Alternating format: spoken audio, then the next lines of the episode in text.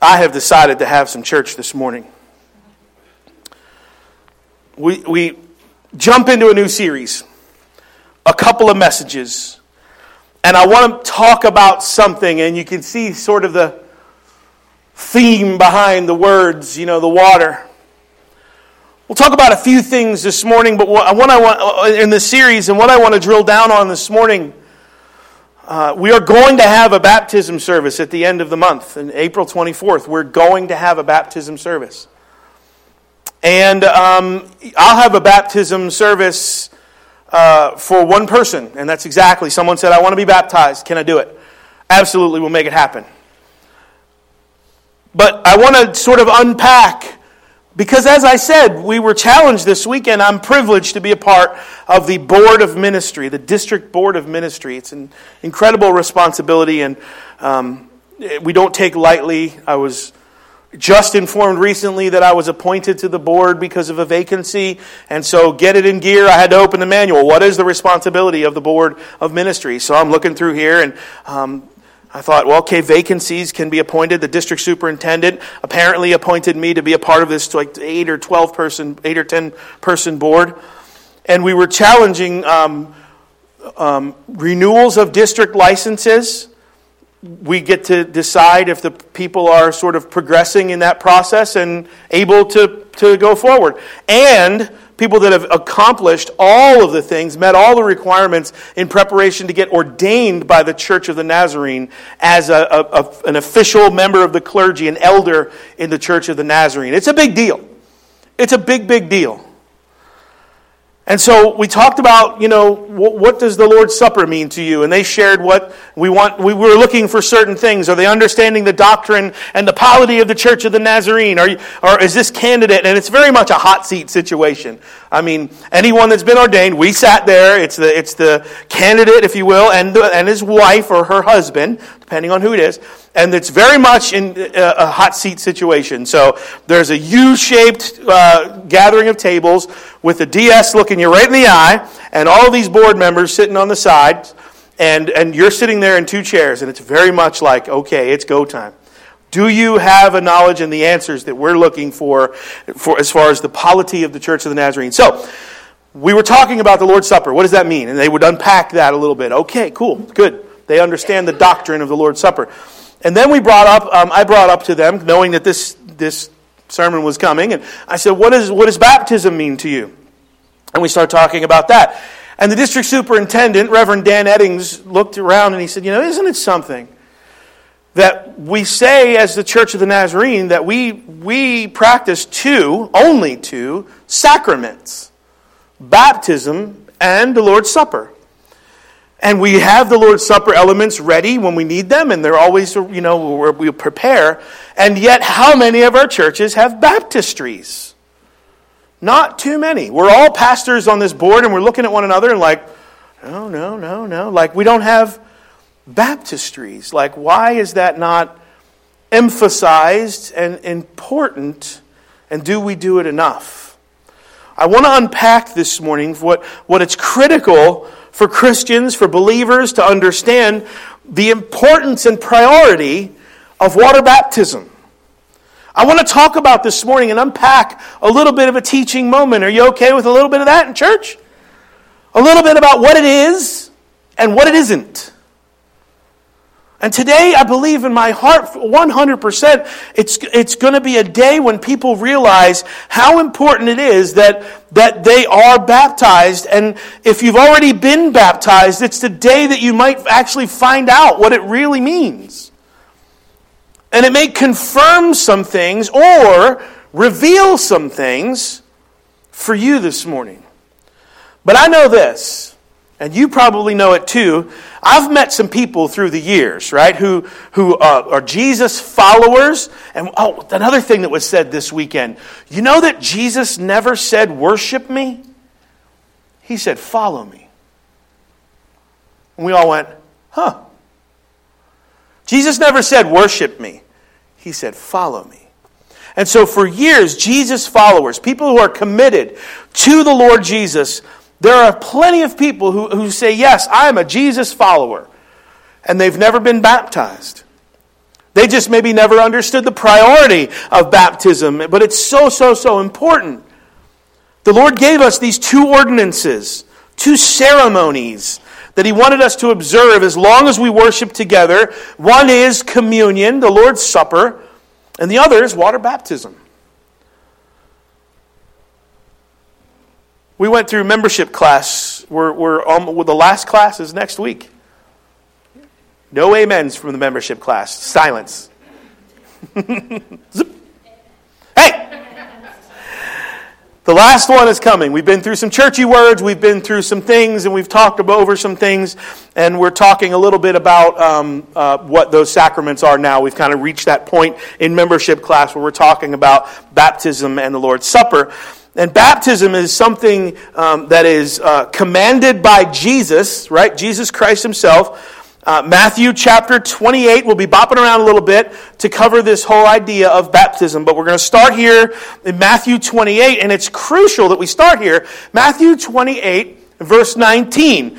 And this is called the Great, come on, Sunday school, Commission.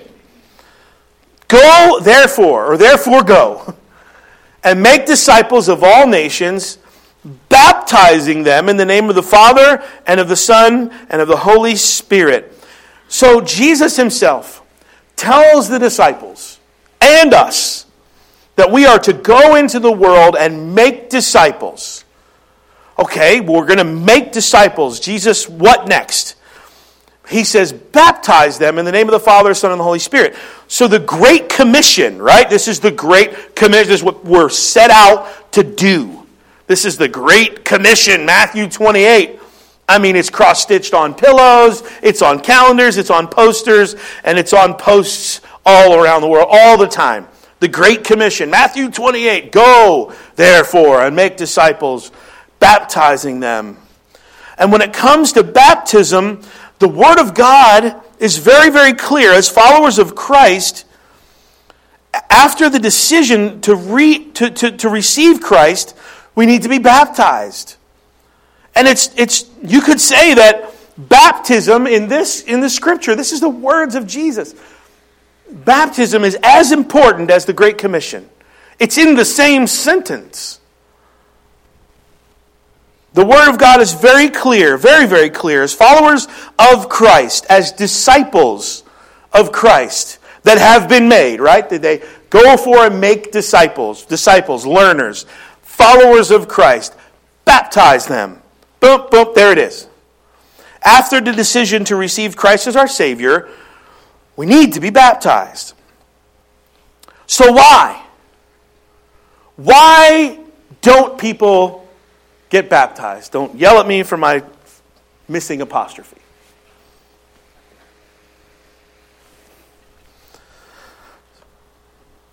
Why don't people, people who love God, why don't they get baptized? There's a few objections that I've heard throughout the years, and you may have heard them too. And if you have one of these objections, I'm going to challenge you at the end. But there's a few reasons why a person who call themselves a follower of Christ or a Christian have not been baptized. And I think the obvious one maybe is uh, they don't really understand the importance of water baptism. They simply haven't been taught, haven't been informed. And where else are you going to be informed? So we're going to talk about it this morning. When I was first saved, I, I, my, my pastor said that I should be baptized. You know, he sort of had this same kind of thing. We had a, had a sermon, and we said, you know, he said, you know, yeah, you've just chosen to follow Christ, and we're going to have a baptism, and you should be a part of that. We're going to have this, this service, this ceremony, and we're going to have people come, and you should come be baptized. And I said, why? I don't understand. Like, what? Why? And he cited a few things, and we had a few, oh, okay. And I said, but you know what? I was baptized as an infant. I was baptized as an infant. And so, why should I be rebaptized, right? Like, what, what's the deal? And I know some of you may have that. You may have been baptized as a child or an infant, um, you know, kind of like that's what happened then. And you say, well, what if I was? You know, whatever your church background is, and I know a lot of people come from a lot of different church backgrounds that are here and watching. Um, a lot of people have come in kind of contact with this infant baptism. I want to take a moment to sort of unpack the roots of infant, why we even do that. Um, so I'm going to mention a few different denominations this morning, and it might cover several more, okay? The first one would be Roman Catholics, the Catholicism doctrine. The next we'll talk about the Lutherans, and we'll throw in the Presbyterians there as well for good measure.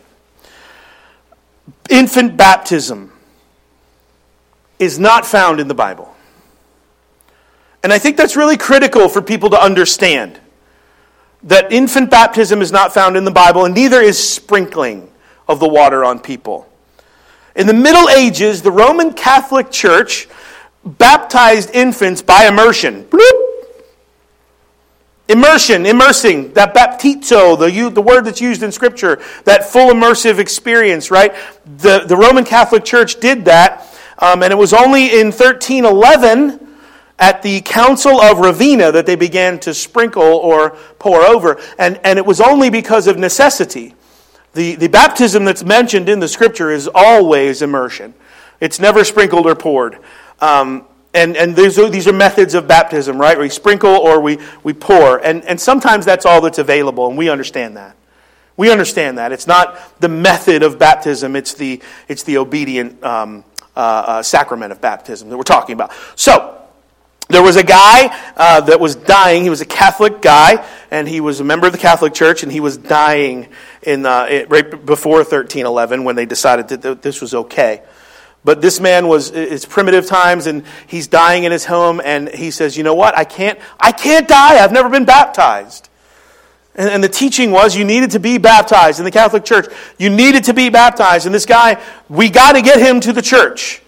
Well, in 1300, it wasn't real easy to just pack someone up and get them to the church, especially if they're on their deathbed. So this guy's there dying, and so the church decided, the doctor said, if you move him, he will die. Like if you transport this man, he will die. Desperate to be baptized. The church was desperate to meet that need in baptizing him. And so, not sprinkled, but they got all the water that they could carry and they brought it to this man. And they said, you know what? We're going we're going to make it seem like he was dunked. We're going to make it seem like it was immersion. They brought all of this water in and they poured it over this man and they said, okay, he's baptized now. And it started from there.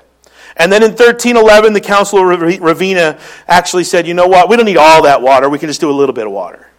And so they started to get away from uh, the immersion baptism. And the Roman Catholic doctrine says this uh, getting back to infant baptism, that infant baptism, it says in their, their doctrine, is a ritual of regeneration that the infant is saved through baptism. If you're Catholic, you know that it's the sacraments of the church and participating in those that is the means of grace or the means of salvation. And so Jesus' death on the cross merely gives you access to the sacraments of salvation. That's that, that's that Roman Catholic teaching. There's a big difference between Roman Catholicism and Protestantism. Uh, they taught that, it's, and still teach it today, that baptism, the water cleanses the baby from original sin. And furthermore, the Roman Catholic theology teaches that if a baby is not baptized and then it dies, that they go to a place called the limbo of the innocents. Anybody ever heard that word? The limbo of the innocents? Yeah. That's what, the, that's what their theology, their teaching believes that there's a place that the baby will live forever enjoying natural bliss without any vision or knowing or knowledge of God. And so they strongly encourage parents to baptize their infants to keep them from going to this sort of second place, the second class place that they should, they should die. See, the tragedy of that is none of that is found in the scriptures. It's certainly not reflective of the heart of God. And somehow an infant would be placed uh, somewhere for eternity, a place like that. That's not in the scriptures. Martin Luther, the reformer, who essentially is the founder of Lutheranism and Protestantism, was strong on justification by faith, but he never disentangled himself from infant baptism. He was a Catholic monk that had some problems with the practices of the Catholic uh, tradition, and he broke away and said, No, this isn't how it's done. But he never really disentangled himself. So he wrote a book called The Small Baptismal Book, Martin Luther. And he stated that he believed baptism cleanses the, cleanses the baby of sin. And when he was asked how he could confirm that and still believe uh, justification by faith, he stated somehow that that infant must be able to believe. That's why Lutheran pastors actually close their baptism liturgy with a prayer like this, and this is a quote Almighty God hath begotten thee anew through water and the Holy Spirit, and has forgiven thee all thy sins. Amen. They're teaching that it, that, that it makes salvation possible. And it's kind of sad because it's not in the scriptures.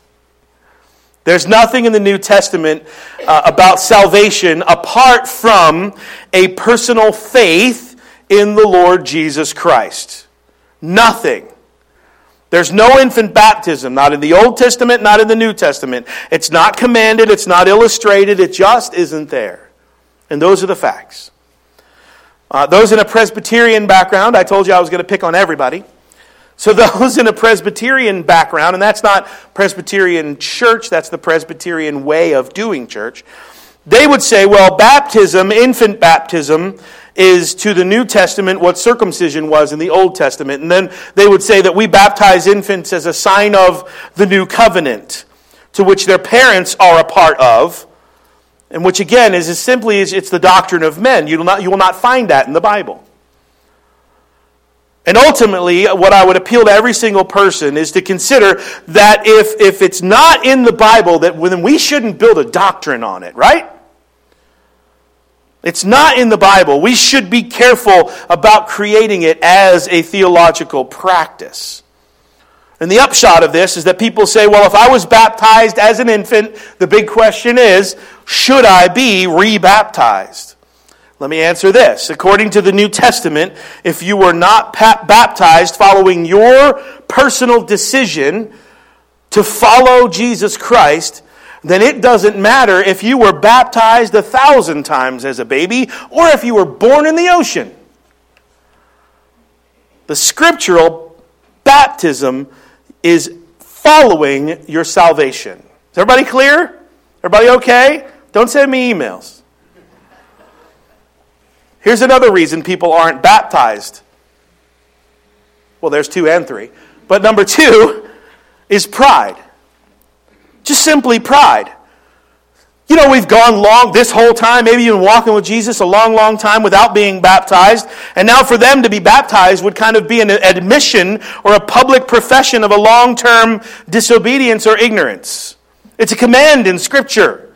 It's not something nice to do or an option. Oh, I just don't feel like it. Um, some people would say, you know what, it's been this long, I haven't been baptized, so I'm just not going to get baptized. That's a pride issue. It would be a very humbling experience if humility is the opposite of pride. You okay? That says, you know what? I haven't done this, but I need to do this. Or there are some people that I've met, and you know what? They just say, you know what? Uh, it's just a pride issue. It just, I just don't want to.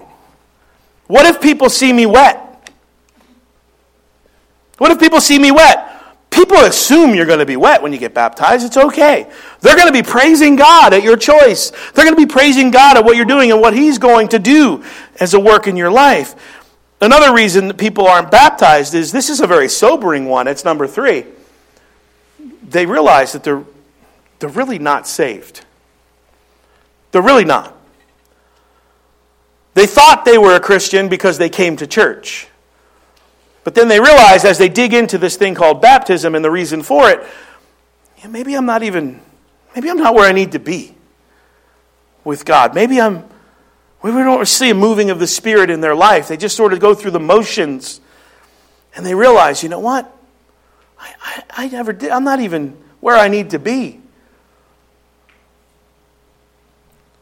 so that the Holy Spirit convicts them and says, you know what? Fulfill the commands of Christ. John 14, 15 says this If you love me, keep my commands. You familiar with that? If you love me, keep my commands. but they have no desire for public um, profession of faith or baptism or you know the command to obey Christ because honestly they haven't settled it in their heart. They haven't actually surrendered to him and become an actual follower of Christ. They said, "You know what? I don't have the, the desire to do this because I'm not, I'm not right with God. But if you're a believer this morning, a, a Jesus follower, baptism is a command, and I'll show you that in the scripture. It's not, it's not optional, it's not something that would be nice. It's not something you do when you feel ready.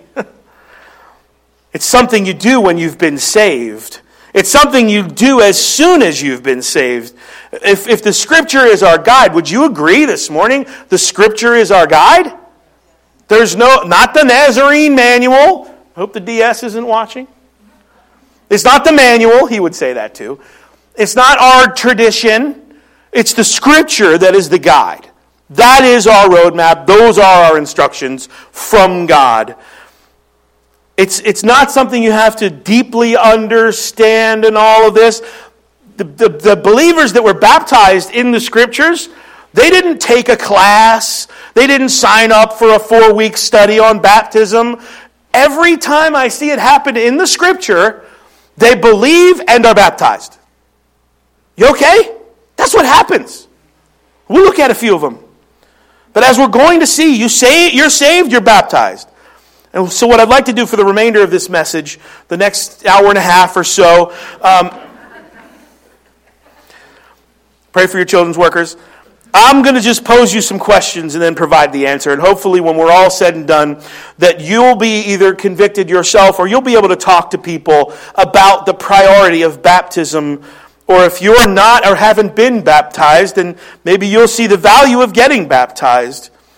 So, what is baptism. Do I have that? I don't. Sometimes I forget to put slides in. What is baptism? Physically, from a viewpoint, baptism is a ceremony during in which the person, in the name of the Lord Jesus Christ, the Father, the Son, the Holy Spirit, is ideally immersed in water, submerged, baptizo in, this, in the scriptures. In the Greek, baptizo means submerge. It means to immerse ultimately that's, that's uh, ideally the way we would baptize. And the primary, the primary word used um, in the New Testament in the Greek is that baptizo, and it's used 77 times in the New Testament. Do you think it might be a little bit important, right, that we kind of listen to this baptism thing? And it always means to submerge, to dip, to immerse. And immersion was the practice of the early church. Uh, it's the New Testament pattern for sure. Mark chapter 1. Um, we have John, that's John the Baptist, right? John appeared baptizing. And all the country of, of Judea and Jerusalem were going out to him or were being baptized by him in the River Jordan. Now, John's ministry was near the River Jordan. And John is John the Baptist, the baptizer, right? So it would be fitting that someone with that last name, the Baptist, anything? No? It would be fitting that John the Baptist would have his ministry. Thanks, Frank, in the back. He's like, I got you. It would be fitting that the baptizer would be near water, right? That's where his ministry was. And so John was baptizing and he was he wasn't sprinkling, he was actually submerging people in the, in the river Jordan, um, and they were confessing their sins. And then over in, uh, over in chapter 3, it says this that John also was baptizing at Aenon near Salim.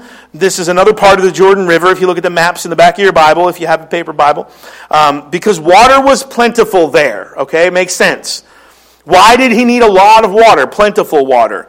Um, because multitudes were coming to him and being baptized. You see in the book of Acts, um, remember this story Philip and the Ethiopian eunuch. I love this story because it's such a picture of baptism and, and how it happens. As Philip shares with him, he explains the book of Isaiah and the gospel message as he reads along. And the, and the eunuch says, What is this that I'm reading? And the eunuch uh, says, in Acts 36, 836, after Philip said, This is the word of God, the Savior has come, and, and, and we believe that that's the, the, the moment that that eunuch was saved, he says, You know what? I believe it. I believe, he says. And he says, What? There's water here. See, here is water. What prevents me from being baptized? There was no class. There was no uh, waiting to get ready. There was no embarrassment. There was no nothing. This was a high ranking official in the government, in the system of government, this eunuch that kept the, uh, uh, he was just answered to the queen, and it was a whole thing. And he says, You know what? There's water. See, here's water. What's to prevent me from being baptized? And so, two verses later, and as he commanded the chariot to stop, they both went down into the water. Here we go. And Philip and the eunuch both went down into the water together, and he baptized him. You say, okay, we see that it was done in Scripture, and so um, we get that, we get that, but what's the purpose of baptism? Pastor, what is the purpose of baptism? Well, I'm glad you asked. Baptism is important not only because it's a command of Christ, it's a public declaration of your faith, your identity with Christ. You know, I'm a Christian, I'm a follower of Christ, but it's also an illustration of what happens to you in Christ. And this is why I suggest that if you're saying, well, uh, you know, hey, I'm really thinking about this, the 24th, I'm really thinking about getting baptized in this baptism service, I would, I would suggest to you that if you're contemplating that, that you invite every family member and every person you know to come and witness that because, especially if they're unsaved, to watch that because it's a wonderful illustration about what Christ has done in you and for you. It's really a physical picture of a spiritual reality. Mark chapter 1 and verse 5 says this And all the country of Judea and Jerusalem were going out to him and were being baptized by him in the river Jordan. A lot of people were coming, the multitudes were coming. John is baptizing these multitudes, and all of a sudden Jesus shows up. And, and over in verse 9 it says, In those days, Jesus from Nazareth he came, Jesus of Galilee, and was baptized by John in the Jordan. Now hold on. You know the story, Sunday school people. Jesus wants John to baptize him. And he says, John, I need to be baptized by you. And John says, Hey, hold on a second, Jesus. Jesus says, Your last name is the baptizer. Your last name is the Baptist. Like you're literally John the Baptist. Jesus says, I need to be baptized by you. And John says, Hang on. I, I need to be baptized by you. You don't have anything to confess, right? So previously, when, when John was baptizing people, regular people, not Jesus, everyone else, you know, he would be, they would baptize and confess their sins. That's what the scripture says. Jesus and John says, You don't have anything, anything to confess. You should baptize me. And Jesus answers John with these words over in Matthew, his recording of this. He said, You know what? Let it be so for now. For it is fitting for us to fulfill all righteousness. Jesus, why do you want me to baptize you? John said. Jesus says, Hey, I know, I get it. You, you think I should baptize you. I understand.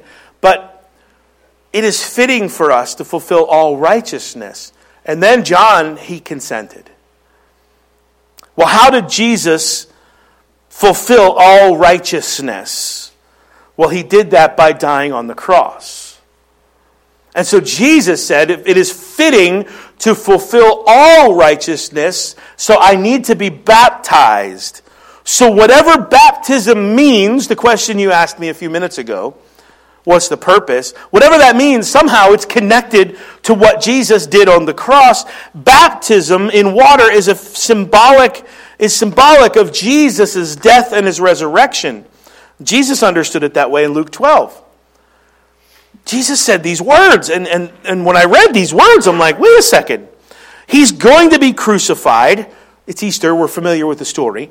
We're go- he's going to be crucified, he's going to die, and he will be raised again. And he says this statement concerning that crucifixion. He said this I have a baptism to be baptized with. And how great is my distress until it is accomplished. Interesting choice of words, wouldn't you agree? Interesting choice of words. Why not just say, I have a, a crucifixion coming up or a death and resurrection to undergo? No, he says, I have a baptism to be baptized with. Because Jesus viewed his death on the cross as a dying and resurrection, and a baptism is the perfect picture of that. Baptism illustrates what Jesus did. And so when Jesus told John by being baptized that it would fulfill all righteousness, I hope you're putting these puzzle pieces together. He says, My baptism will be a symbolic illustration of that death and resurrection. And when you, are, uh, you and I are baptized, that's exactly what happens. We're showing what happened to Jesus has happened to us. When you're baptized, you are identifying with Jesus.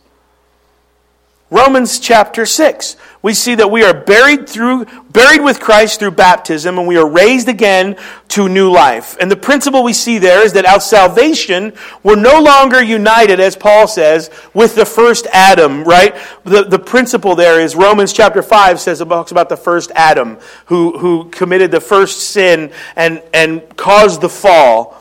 But we are united at salvation with Christ. The new Adam, Paul says. And just like when Adam sinned in the garden, it's like what happened to him happened to us. When Adam sinned, we all sinned. But now we're in Christ. That's what happens when every sinner, incidentally, uh, comes to Christ. The scripture says that's why we have all sinned, because Adam sinned. But the second Adam, the new man, we put our faith in him. What happened to him happened to us. So when he died, and was ro- rose again on the third day very much describes our human condition. Apart from him, we are dead in our sin. Apart from him, we are dead in our sin.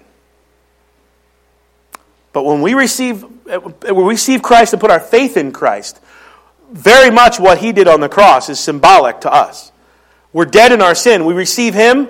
We have, the Bible says that we have the same power that, ro- uh, that raised Jesus from the dead.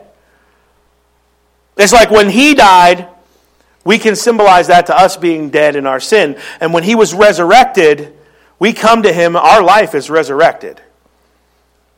The same power that rose Jesus from the dead. Baptism is a picture of that. You find that in Romans, you find it in Colossians. Here's Colossians. Look at this. Having been buried with him, I know, uh, that's my Philly accent. How do you guys say it? Buried, like a, like a berry, strawberry. Uh, for you were buried with Christ when you were baptized, when you with him in baptism, in which you were also raised with him through faith in the powerful working of God who raised him from the dead. There it is again. We were buried with him in baptism and raised with him through faith and the power of God. All right? The old man is dead. I said this in membership class. The old is gone, the new has come. So the question is another question is do you have to be baptized to be saved? Well, some people say that baptism saves us. The Church of Jesus Christ would teach, uh, the Church of Christ, I should say, the actual denomination would teach that we are saved through baptism. Uh, and that is not found in the scripture either. Um, let's look at another verse. Well, I don't know if I have it, but Mark chapter 16 and verse 16. Uh, there are other verses, but this is the common one. Whoever believes and is baptized will be saved, but whoever does not believe will be condemned. The operative word there is believe, not baptized. So the word there is believe. If you believe, you're saved. It has nothing to do with if you're baptized. Baptism does not save anyone.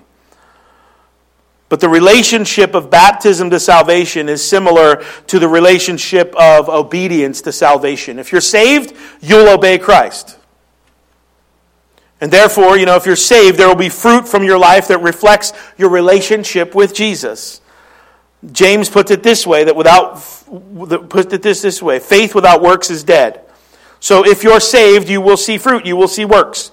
You will obey. In the same way, baptism, if you're saved, you will be baptized. You see the link there. I hope you do. Ephesians chapter 4. Some people said, lean on this verse. What about this? There is one Lord, one faith, and one baptism. One salvation. In other words, because uh, if you were saved, you were baptized in, according to the scriptures. So this is all sort of lumped in one long thing. There is one Lord, one, th- one faith, one baptism. It wasn't even a question um, to Jesus. When Jesus says, Go and make disciples of all nations, baptizing them, it means to go and bring them to salvation, which will be demonstrated in a willingness to be baptized. It's sort of all one thing in Jesus' mind, in Jesus' teaching. Luke chapter 6. And this is where it all kind of comes home. And I'm not trying to I'm not trying to pitch baptism or say that that's something that I think is a good idea. Hear me, church, it's not. But I want to shoot straight with you and, and, demonstrate what the Bible says. Clearly, the Bible calls us to be baptized, right? Would you agree with all that? All the previous scriptures we read and how it all happened in the, in the, the New Testament? This is what we are called to do. And if you call yourself a Christian this morning, a follower of Jesus Christ, and you're not willing to be baptized or you've never been baptized, at some point, once you have all of the information in front of you and you say, you know what, I'm just not going to. I'm just not, I don't care really what anybody says. Preacher, you can say whatever you want. I'm just not going to do it. Then at some point, you have to question if you're following Christ or not. Because Jesus said, Why do you call me Lord, Lord, and do not do what I tell you to do? We're saved by grace through faith, plus or minus nothing. Make that clear. Baptism does not save you, but it does demonstrate your willingness to obey Christ. And I know it sounds a little heavy, but I want to shoot straight with you this morning.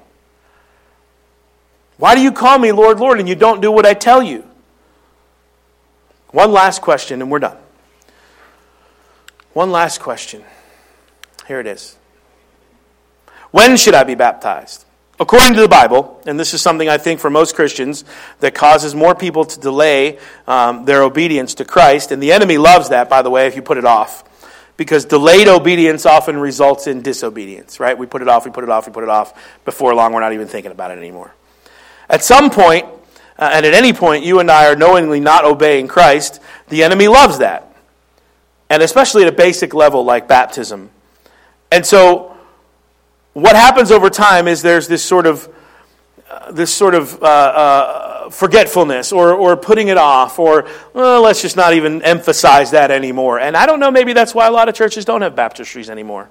And we don't emphasize it enough. I think we don't baptize enough. It really demonstrates your commitment to Christ, the change that's happened in you. It demonstrates that, and Christ has commanded it of us. Two sacraments Lord's Supper and baptism. So, when should I be baptized?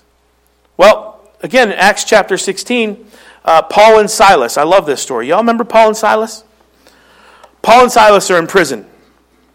And they're thrown in prison for preaching the gospel. And their, their legs are in stocks and they're beaten. And it's a bad deal. And Paul and Silas are in prison. So, what do you do when you're beaten to a pulp and stuck in prison? Well, you start singing, right? He says, You know, Silas, let's, let's start thanking God. Let's thank God in everything. Let's give thanks um, because, you know what? Let's just start singing. What, I mean, what else? Let's just start singing. So they start singing, they start praising God. And the, the Bible says that the other prisoners were listening. You remember this story? Some of you are familiar with the story, yeah.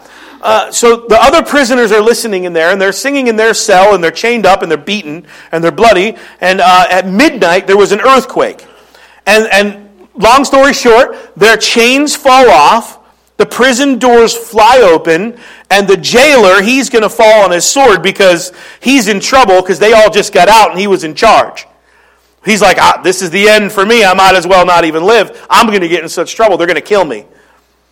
And so the doors fly open, the, he, he, and the prisoners have all escaped. And Paul says, "Hey, we're not. We're still here, jailer.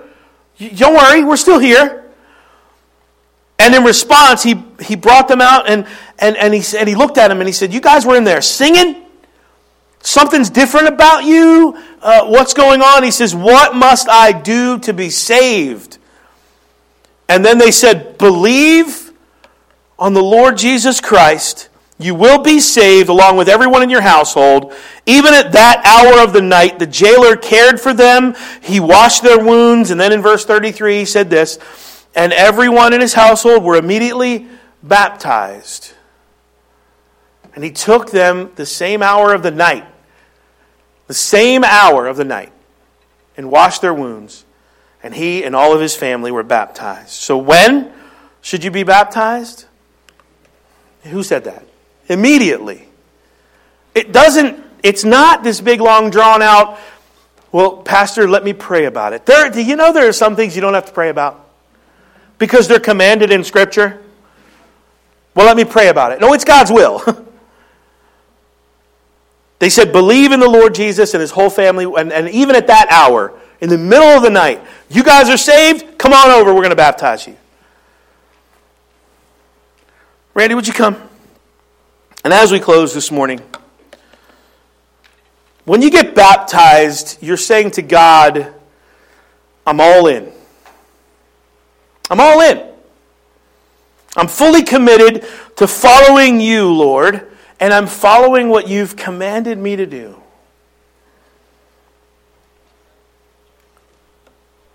I'm fully committed to you, Lord. And when God, when God sees your obedience, there's enough saints in this church to know this. When God sees your obedience, especially maybe in baptism, you'll start to realize the blessing of God in your life. It's just the way it is. Not that we deserve reward or because of what we do, God shows us His favor. That's not what I'm saying. But what I am saying is, when you make that decision to whatever it is, but in, in, our, in our talk today, it's baptism. But when, when you make that decision to follow His command, say, you know what?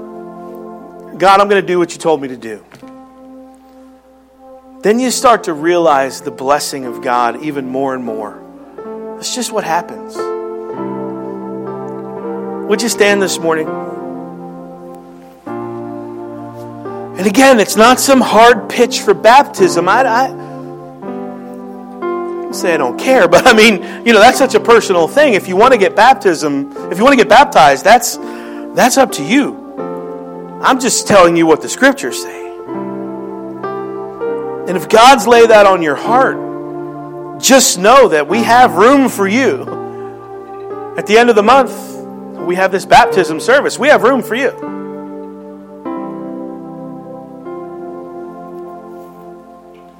I think it's very clear in the scriptures that God wants us to be baptized, He commands us to be baptized, and doesn't want us to wait any longer.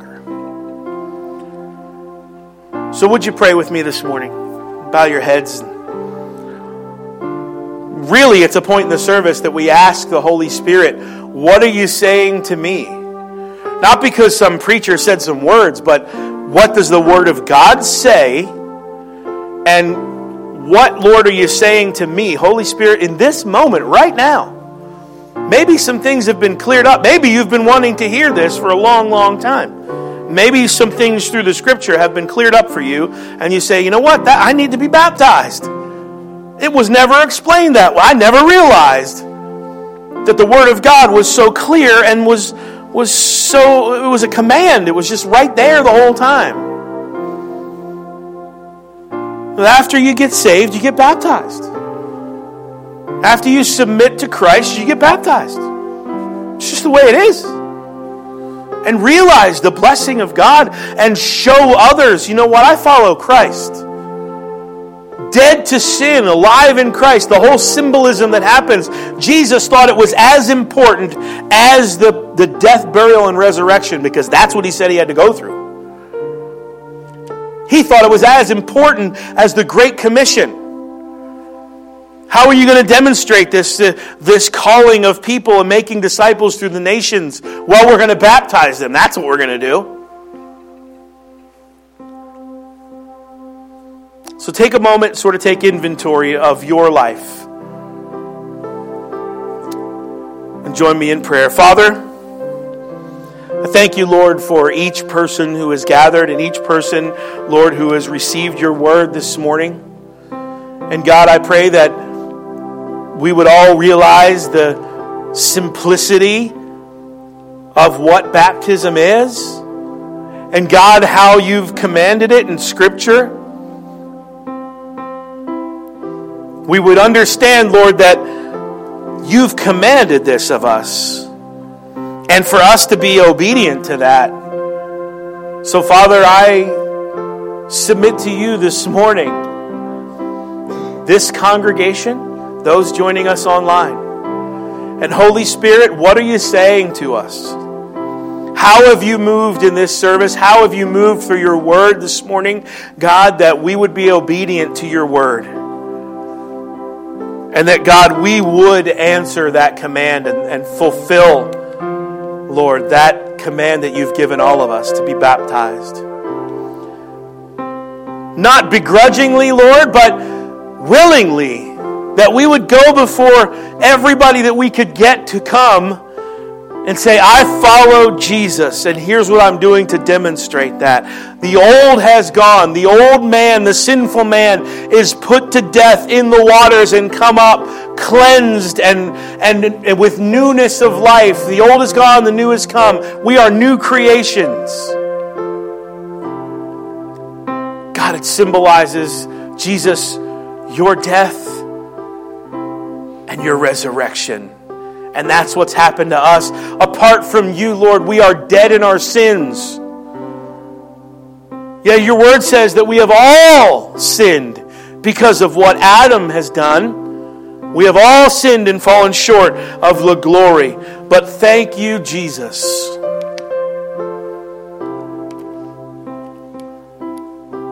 That as the Apostle Paul called you, Jesus, the, the second Adam who gives us new life through your resurrection. The same power that, ro- that you used to arise from the grave is the same power that is alive in us.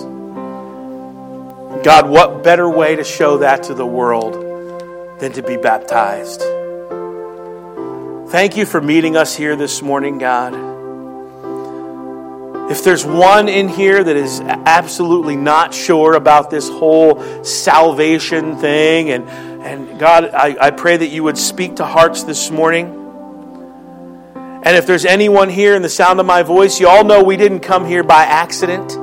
So, with heads bowed and eyes closed this morning, nobody looking around, nobody going to embarrass anybody, but maybe you need to take that first step and begin that relationship with Jesus Christ. And maybe that's a second step of baptism for you. But you say, Pastor, I need to take the first step first. I need to put my faith and trust in the God of the universe, my faith and trust in Jesus Christ begin a new work in me and I surrender to Him this morning.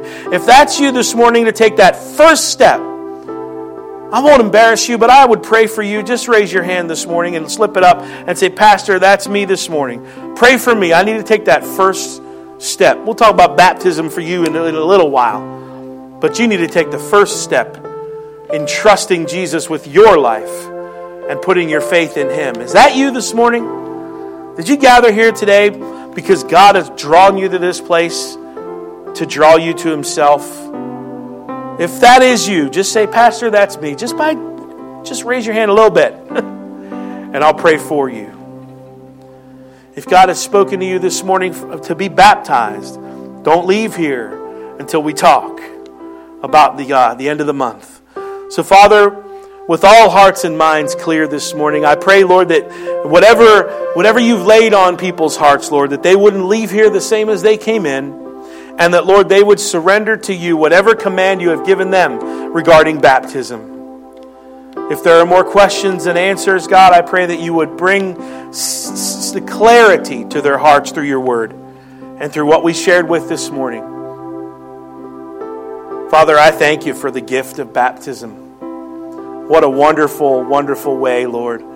We can show the world that we are dead to sin and alive in Christ. I thank you for the freedom that that brings. God, would you meet us all here right where we are this morning? And, and Holy Spirit, would you quicken our hearts to be obedient to you? God, I don't know if it's young, I don't know if it's older people, I don't know who you've spoken to this morning. But there's no age limit on baptism. And so, Father, if you've spoken to hearts, I thank you this morning. Lord, would you go with us as we depart from this place? but may we not depart from your presence. Thank you for bringing us here this morning and hearing from your word. Thank you, Holy Spirit, for doing what you do so well and speaking to our hearts. Go with us, Lord, as we depart. And bring us back refreshed and renewed, Lord, ready to receive from you again what you would have for us. In Jesus' precious and powerful name we pray, and for his sake. And everyone said, Amen and amen. Thank you all for